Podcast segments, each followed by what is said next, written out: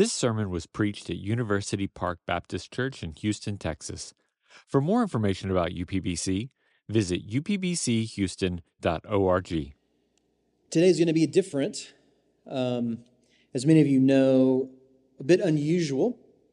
Um, our practice at UPBC is to work through books of the Bible expositionally. That's going to resume next week, Lord willing, as we look at Proverbs 1 and 2, and then Colossians 1 after that. Hopefully, you received a, a sermon card. There's a, a list of the sermons coming up this quarter. Hopefully, you'll have that. Be praying for those sermons, be praying for God's word as it's preached uh, this winter and spring. My goal at the end of every year is to preach a biographical sermon. Now, that did not happen this year. I was sick on that at that time. Thankfully, Dave Mitchell preached for me, and grateful for that. But we're going to re- we reschedule it for today, so mid-year but that was my that was my goal, trying to begin the year with this looking at um, those two things together, kind of pushing those things together. Biography, okay, of a saint that's gone before us that would serve to encourage us and strengthen us uh, by their lives, and a sermon. So I want to I want to preach the story, if I can, as much as I can, of this person's life.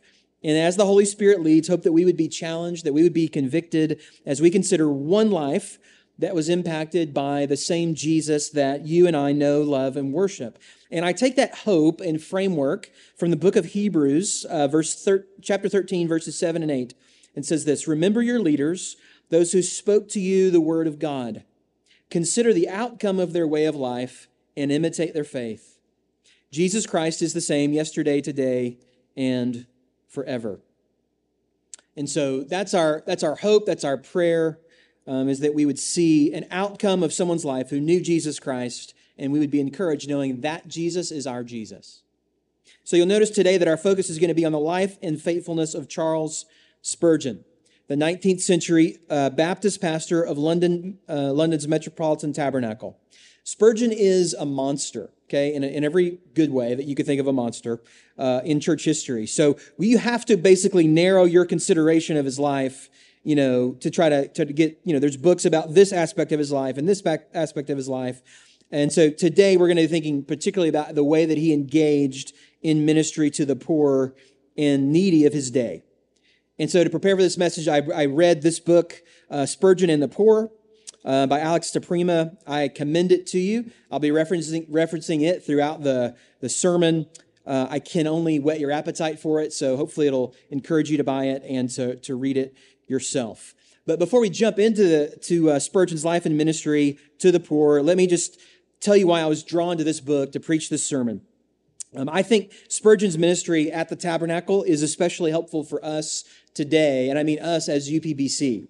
Um, and, and much of what we see today, I think, in the in the realm of mercy ministry and loving the poor, caring for the needy, either kind of feels like political pandering or, or, or it's done exclusively by sort of liberal churches who have essentially lost the gospel.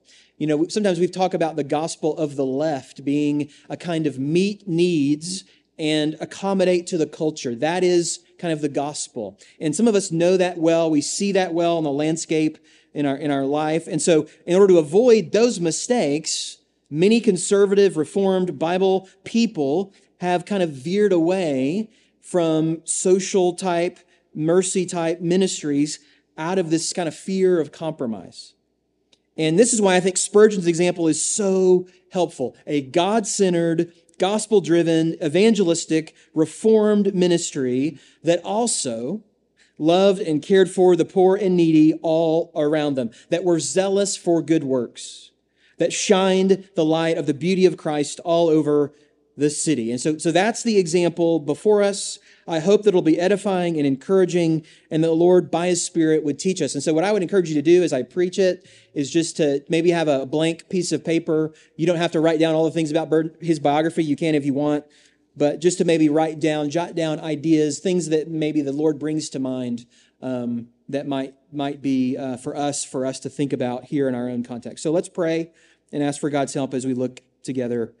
Um, at Spurgeon's life. Lord, thank you for this time together. Thank you for this congregation, for this opportunity that we have, this brief life that we have to know you and love you and serve you together. We thank you for it. We just want to make the most of it. And so we pray that would be true even of these next minutes, that it would be a blessing and encouragement for us, Lord, and that we would be uh, people that when, when, when people see us and, and know us, they see the gospel and they see a life of love. And we pray that you would do that for your glory. We ask in Jesus' name. Amen. So, some um, life information about Spurgeon to start. Uh, the first biography of Spurgeon was written when he was, it was printed when he was 21 years old. Just let that sit in. Raise your hand if you're 21 and you've had a, right, none of us, right? That, that's crazy. So, okay, 21 years old, there's already a biography written about him. He was born on June 19th, 1834, in Kelvedon, Essex, about 50 miles east of London, the oldest of 17 children, only eight of whom survived infancy. His father was a clerk in a coal merchant's office and a congregational lay minister. So think elder bivocational pastor. And then his mother uh, devoted herself to the spiritual nurture of her family and her children at home. His grandfather, James Spurgeon, was a nonconformist minister for more than 50 years and just had an incredible influence on Spurgeon's life. He lived with his grandparents from the ages of one to six years old. And among other things, it was his grandfather that introduced Spurgeon to the Puritans. And so Bunyan's Pilgrim's Progress, Foxe's Book of Martyrs, Baxter's Call to the Unconverted, these things became um, central for Spurgeon. He would remain a lifelong admirer of the Puritans, and by the end of his life, he actually had one of the largest Puritan libraries in the world. In his teenage years, however, he struggled with what he described as a deep and bitter sense of sin and an internal struggle with doubt and fear to overcome the state of his soul.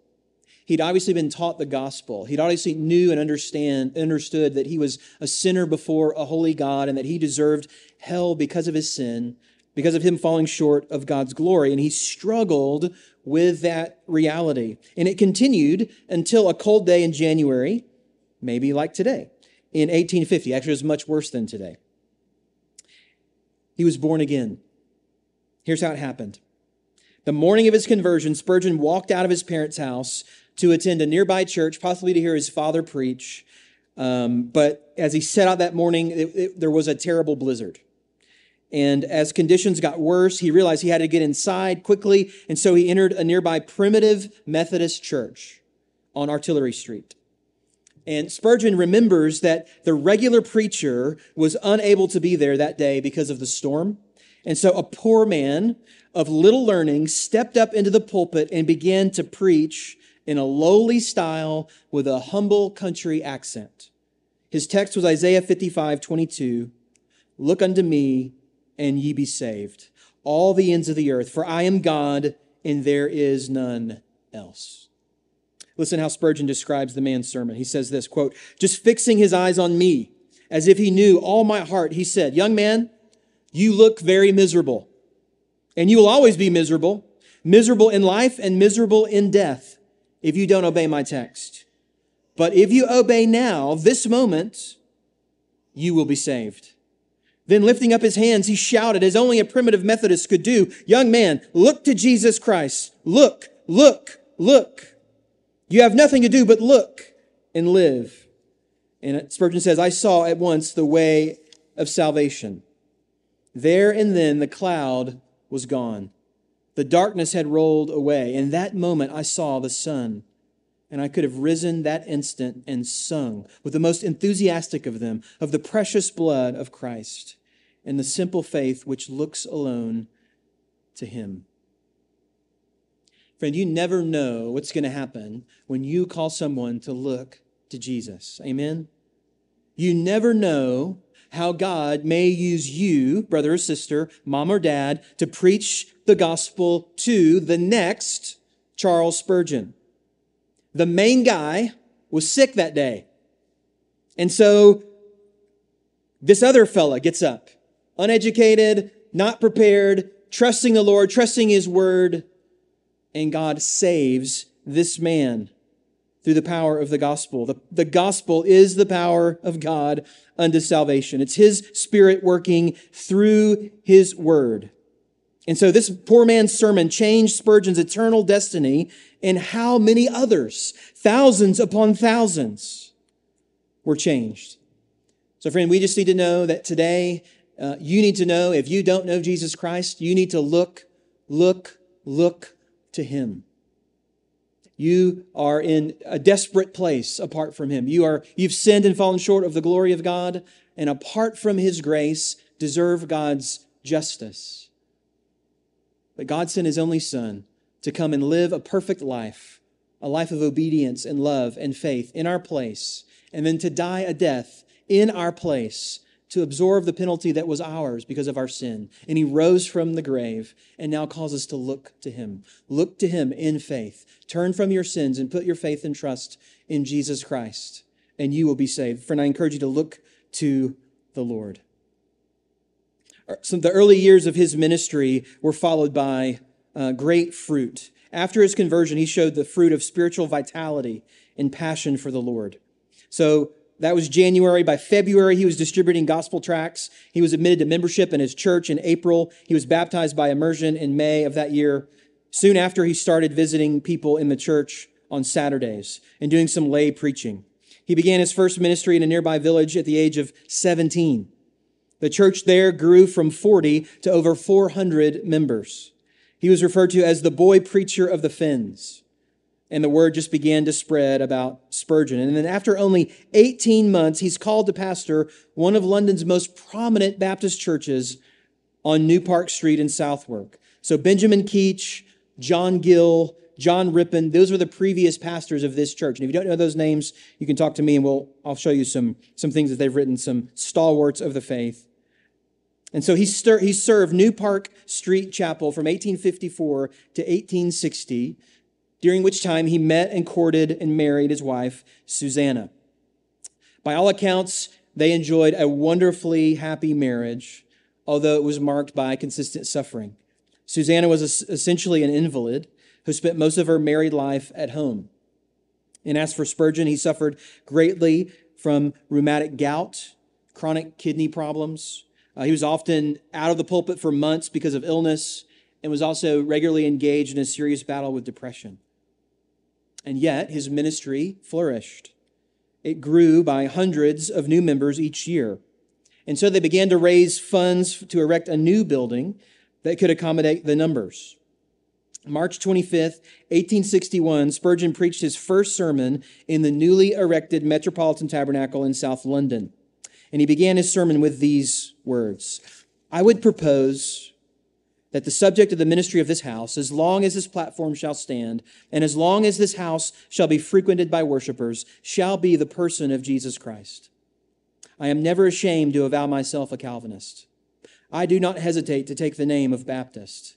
But if I am asked to say, What is my creed? I think I must reply, It is Jesus Christ. That's why I love Spurgeon. He would preach Christ from that pulpit to crowds of over 6,000 on Sundays, both in the morning and the evening for the next 30 years. And the tabernacle uh, would become the center for not only his preaching ministry, but his mercy ministry, ministry to the poor and needy of London. So by 1844, the list of active ministries operating out of the tabernacle numbered to be 66. And we'll look at some of those in detail. I would just commend the book to you to see them all. And it was during this season that his publishing ministry is kind of taking off. The publication of his sermons, his monthly magazine, The Sword and the Trowel.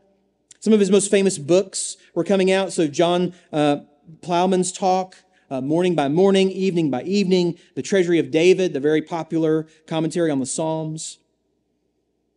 So just kind of closing out this life section part, this biographical section, uh, his last days were troubled and embroiled in controversy. It's become to, to, uh, to, be known as the downgrade controversy, which began kind of with these articles that he was writing in the sword and the trowel. He spoke out about what he thought was a downgrade among Baptists of his day around kind of crucial doctrines like the infallibility and inspiration of the scriptures, the necessity and substitutionary nature of the atonement, and the existence and eternality of hell. And so he ended up resigning from the Baptist Union after being accused of divisiveness. And he actually turned out to be right. The, the association was drifting from faithfulness. But many say that that controversy played a big part in his early death. He died at 57. And he spent his last days in Mentone, France, uh, dying there at the Hotel Beau Rivage. In Jan- and he, he, he passed away on January 31st, 1892. It's estimated that over 100,000 people attended the memorial services that took place at the tabernacle. So that was the kind of honored um, life um, that we see in, in Spurgeon. And that life that people came to, to see and respect was dedicated to the Lord Jesus in both word and deed. And so now we want to just turn to the ministry of Spurgeon, the ministry of Spurgeon, especially his ministry to the poor. In one place, uh, DiPrima uh, summarizes Spurgeon's thinking this way. He said, He believed that one of the effects of the new birth was that it transforms the individual sinner into a purveyor of mercy. So he connected the new birth with a life of mercy. Those that experience the grace and compassion of Christ through regeneration will themselves become gracious and compassionate toward others. At our church, we often will say that uh, it's the love of Christ that compels us, that that's our, our motivation for the ministry that we do. And we also say that the, the gospel creates a life of love. And that, that's an intentional phrase is that, is that the gospel is not a life of love, that those two things are not equal, not the same. One creates the, the other. And so there's a priority, but there's also an inseparability of both, of the gospel and a life of love. And Spurgeon saw that particularly as he talks about uh, regeneration, as he exhorts his congregation. In one place, he says, Called with a nobler calling, let us exhibit as a result of our regenerate nature, a loftier compassion for the suffering sons of men. He viewed a Christian without compassion for the needy as a walking contradiction. He said, sympathy is especially a Christian duty. Consider what the Christian is, and you will say that if every other man were selfish, he should be interested. If there were nowhere else a heart that had sympathy for the needy, there should be one found in every Christian breast. In 1876, he said, If Christ has saved you, he will save you from being selfish. You will love your fellow men. You will desire to do them good. You will endeavor to help the poor. You will try to instruct the ignorant. He who truly becomes a Christian becomes, in that very same way, a practical philanthropist. No man is a true Christian who is unchristlike. The true Christian lives for others. In a word, he lives for Christ. When Spurgeon uses the word uh, philanthropist, don't think Bill Gates, lots of money giving over to the poor, needy who, who need it. Think just exactly what that word kind of means. Take it as literally as you can, just a lover of man, a lover of your fellow man, someone disposed to compassion for the needy. He reserved some of his most stern words for professing Christians who showed little regard for the poor. He feared that some of his own congregation, his large congregation in London, were indifferent to the poor among them. Listen to his admonition from a sermon in 1866. He says, You may talk about your religion till you have your, worn your tongue out, and you may give others to believe you, and you may remain in the church 20 years, and nobody ever detect in you anything like an inconsistency. But if it be in your power, and you do nothing to relieve the necessities of the poor members of Christ's body, you will be damned, as sure as if you were a drunkard or a whoremonger. If you have no care for God's church, this text applies to you and will as surely sink you to the lowest hell as if you had been a common blasphemer. I don't know if you got any amens after that. Um, now, you'll notice there Spurgeon is addressing particularly care for poor members of the church, not simply poor at large. And I think his point there is, is clear not to neglect the poor in the church uh, as Christians, have a special responsibility to our brothers and sisters in the family of God. Uh, this is the way we, we still think about that. We still try to apply Galatians 6.10. Our deacons do as we think through benevolence needs. Um, he, he embraced the words as well of Paul in Galatians 6.10. So then as we have opportunity, let us do good to everyone, and especially to those who are of the household of the faith. So the priority uh, for, of our doing good is to be to those in the local church, household of the faith. But it doesn't mean the first part of the verse is any less applicable. As we have opportunity, let us do good to everyone. This is a hypothetical situation, but pretend that I told my daughter to clean her room and especially focus on her closet. That she came, and, and because the closet was especially messy. And then she came back to me and said everything was done, but she had only cleaned her closet and not the room and left her room a mess. Did she obey my command? Of course not. Spurgeon didn't believe that Christians should limit their charity to those within the church alone. He argued this the Christian sympathy should ever be of the widest character. He described it as a, a, precious stone of love cast into the crystal pool of a renewed heart. This stone of love should generate ever widening circles of sympathy. The first ring is the Christian's household. The second is the household of faith, namely the church. Spurgeon then said, Look once more. For the ever widening ring has reached the very limit of the lake and included all men in its area. And so he consistently argues that the new birth causes this selfish and self absorbed sinner to become loving toward their neighbors, tender toward the poor, and compassionate toward the needy listen to some passages that help us kind of make that connection between uh, our new birth and the life that follows the good works that follow. Titus 2.14 speaking of jesus who gave himself for us to redeem us from all lawlessness and to purify for himself a people for his own possession who are zealous for good works. Titus 3.8 the saying is trustworthy and i want to insist on these things so that those who have believed in god may be careful to devote themselves to good works these things are excellent and profitable for people. Uh, James 1:27 religion that is pure and undefiled before God the Father is this to visit orphans and widows in their affliction and to keep oneself unstained from the world. Spurgeon spent uh, the, two of the big benevolent ministries were his almshouses for widows, orphanage um, for orphans. 1 John 3 uh, 16. By this we know love that he laid down his life for us, and we ought to lay down our lives for the brothers. But if anyone has the world's goods and sees his brother in need, yet closes his heart against him, how does God's love abide in him? Little children, let us not love in word or talk, but in deed and in truth.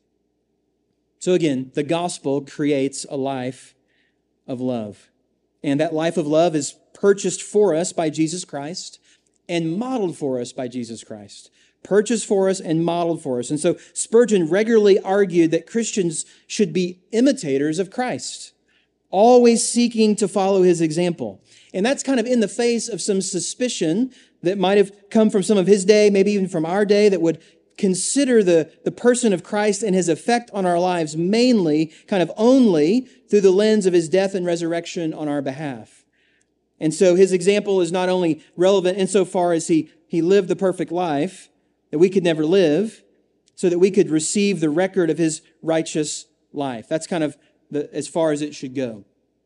But De, DiPrima argues, and I agree, that's a shallow and unbiblical way of, of thinking because it fails to take into account the express commands from Jesus to imitate him, imitate his example, not to mention just the call of discipleship follow me. And so for Spurgeon, engaging in active Christian work on behalf of the needy is part of being faithful to the example of Jesus himself. He once summarized Jesus' work this way. He said, We went about not, he went about not discoursing upon benevolence, but doing good. He itinerated not to stir up missionary spirit, but to preach glad tidings to the poor.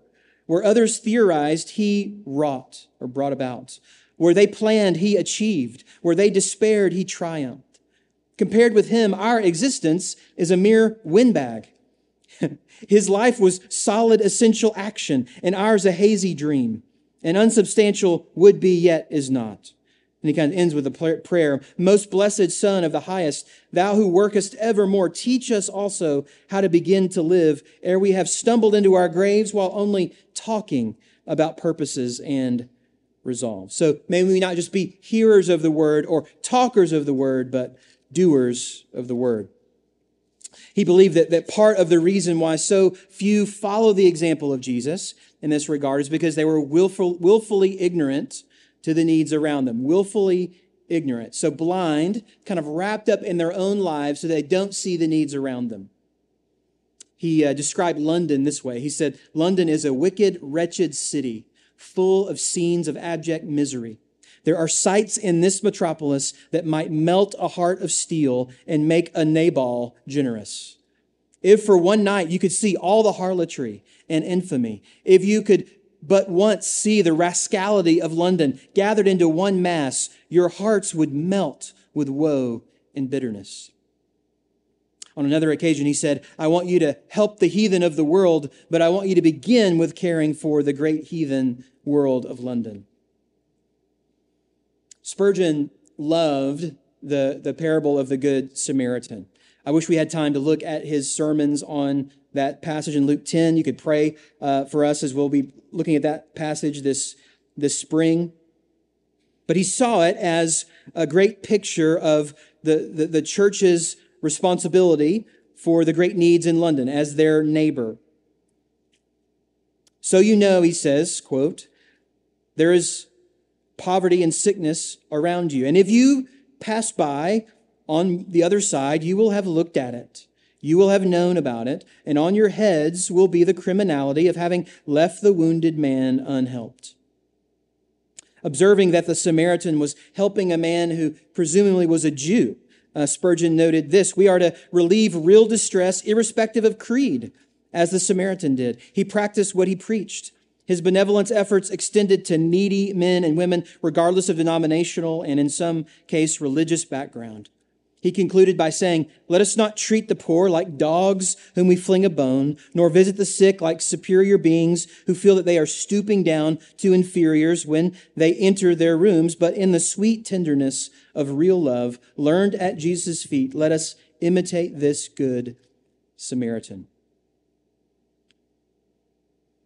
Why? Because these people are made in the image of God. These people are going to spend eternity in heaven and hell and we have an opportunity to love them and introduce them to Jesus Christ. Before I mention some more specific benevolent ministries, I just want to say something about the priority of preaching the gospel, the priority of evangelism for Spurgeon. Uh, DiPrima observes that his emphasis on benevolence and good works flowed out of his preaching of the gospel and his passion for soul winning.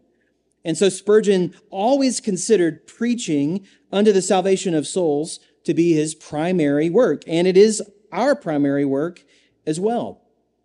His interest in social ministry grows out of his more prominent concern to see men and women won to faith in Christ. Spurgeon believed the principles, the, the, the, principal means of changing the world and building the church would not be political policy or systematic reform, but individual regeneration and widespread revival. Not to say that he wouldn't speak into political issues of his time. He did certainly American slavery. Uh, it cost him a lot of money to speak against American slavery. People stopped buying his books, uh, reading his, his magazine. Uh, but he stuck to his guns under immense pressure, even death threats. Um, the same with political issues that would come up in his own day. You can read about the, the details more um, in the book. But he clearly believed and taught that the church's mission was to preach the gospel and make disciples. And among the many benevolent ministries that kind of operated out of the Metropolitan Tabernacle, almost all of them feature gospel proclamation at the center. And so he, he also believed that the gospel proclamation and good works, so word and deed, were inseparable in the ministry of the local church. He said that a benevolent ministry of the church has evangelistic appeal and apologetic power.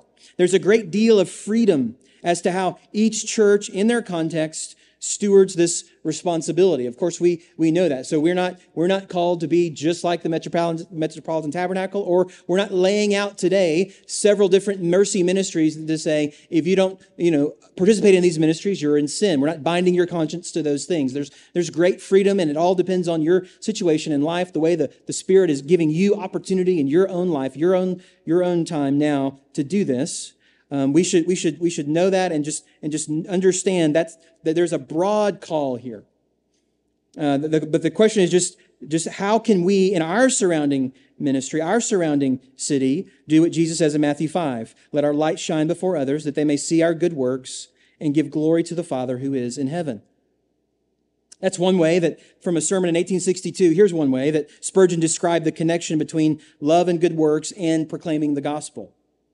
He says this I would that um, we who have a purer faith could remember a little more the intimate connection between the body and the soul.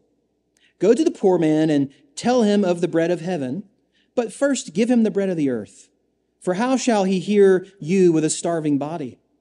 Talk to him of the robes of Jesus' righteousness, but you will do it all the better when you have provided a garment with which he can cover his nakedness.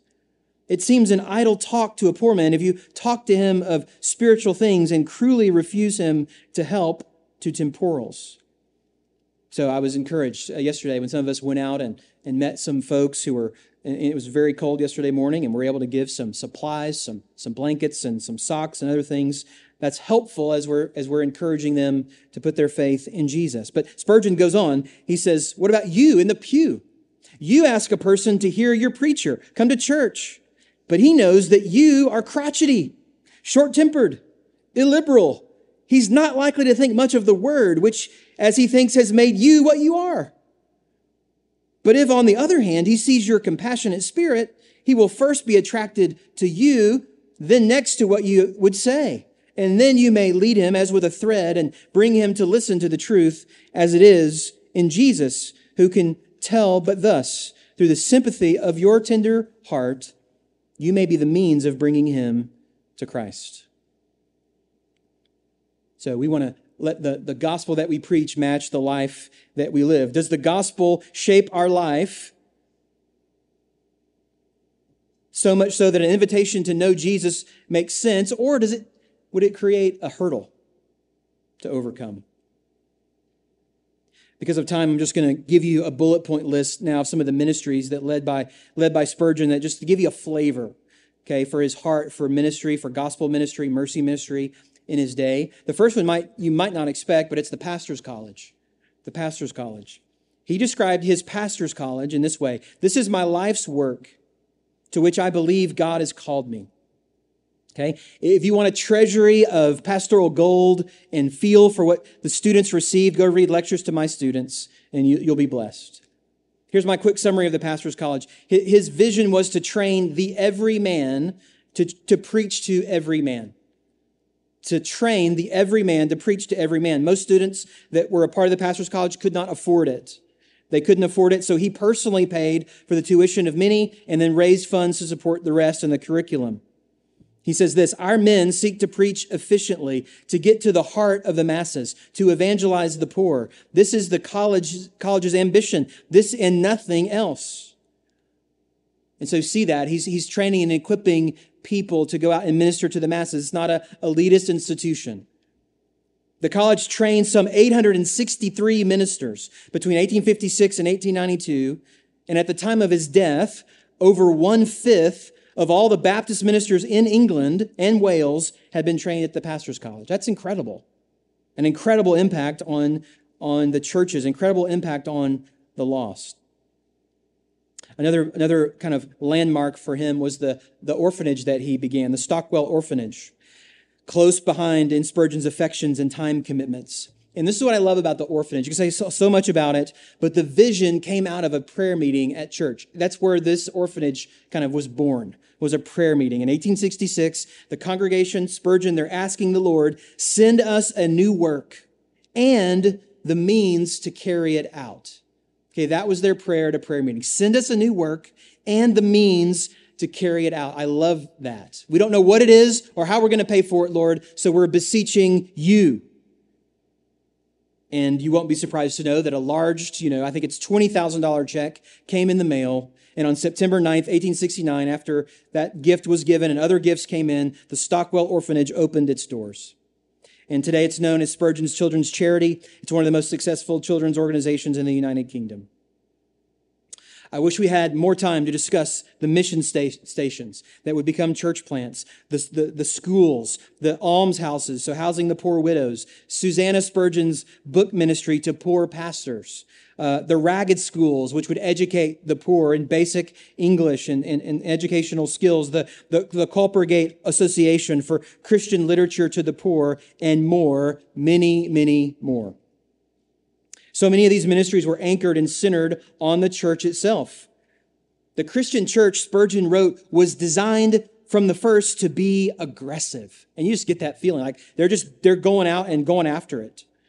He urges members, we must go from strength to strength and be a missionary church. Every member was encouraged to be involved in loving their neighbor, letting their light shine for the glory of God. He says this, we have an allotted work to do. If we are the Lord's elect, let us take care that we do it. You are a tract distributor, go on with your work, do it earnestly. You are a Sunday school teacher, go on and do it as unto God and not unto man. But let us all do something for Christ. I will never believe there is a Christian in the world who cannot do something. Again, just as you're, as you're praying, you're asking the question, what, what can I do?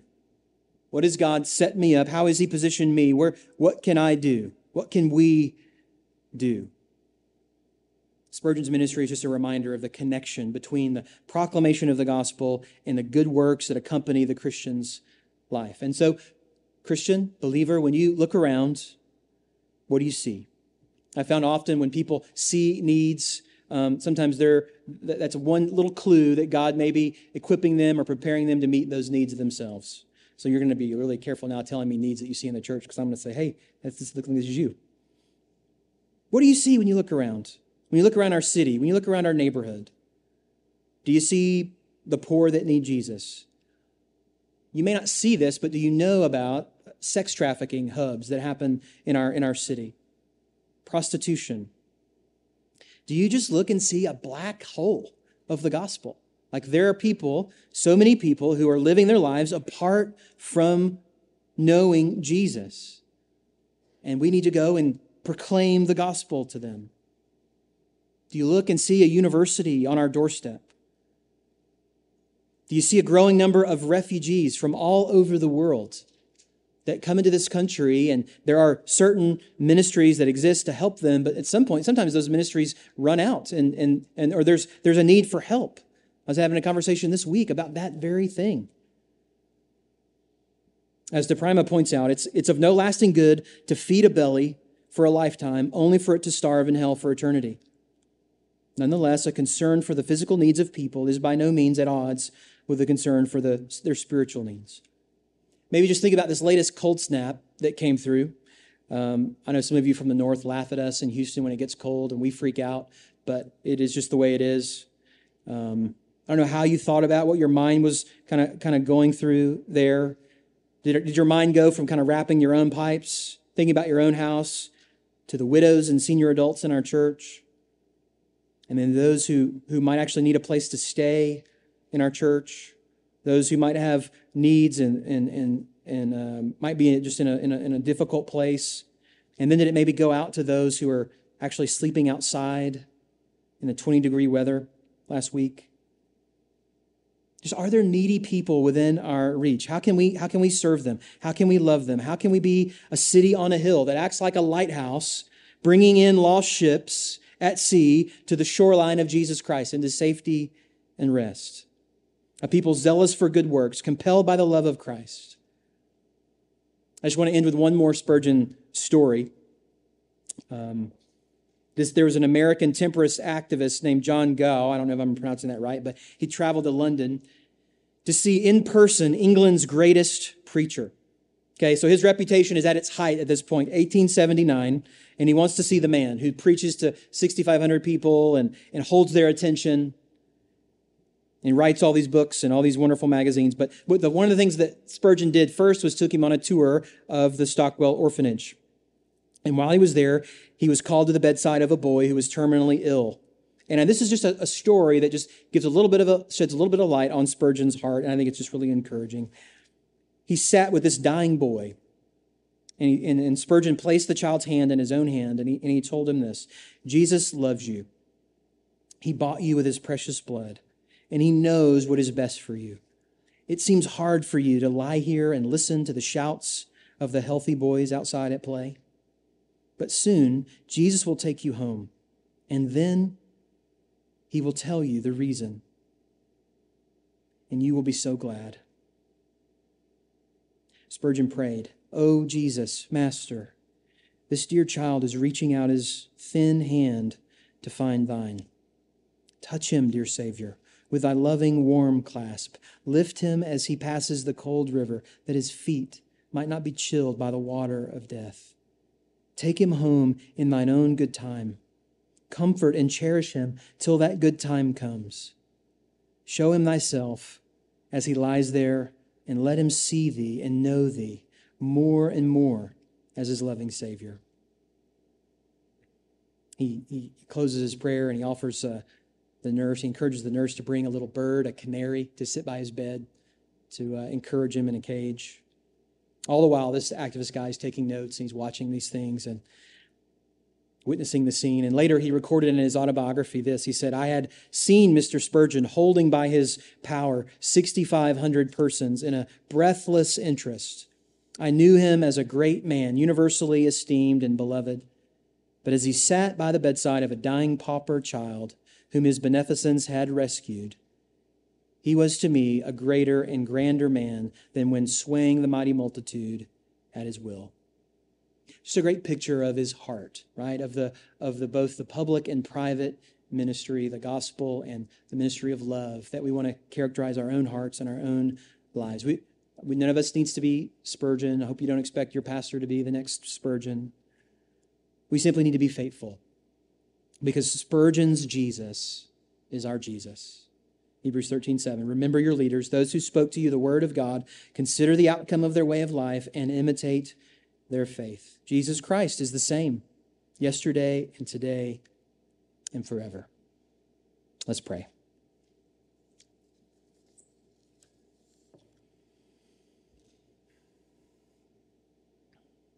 Lord, we thank you for that reminder, the wonderful reminder that you're here and you're with us. And we just pray that now you would um, just do a work as we sing and as we pray of uh, helping us to just examine our own hearts. Um, Lord, we we know we're not we're not trying to to lay guilt, and you're not trying to lay a guilt trip on us, but but that we just examine and think about the wonder and be reminded of the wonder of the new birth of the gospel and and then how much we are lingering over that glory and how much it is transa- translating into our own lives in love for others. Lord, we, we desperately need your direction for how we can best um, adorn the gospel here in our own lives and here at UPBC. We pray that you would give us that wisdom. We pray that you would help us to always be faithfully committed to the good news and that we would see that good news produce lives that, that compel others to see Jesus. We know we're all at different stages of life. We all have different commitments and things. And, but Lord, whatever it, we are, wherever we find ourselves, would you show us what a step of obedience looks like in this direction to let our light shine before others that they may see our good works and glorify our Father who is in heaven. We ask it in Jesus' name. Amen.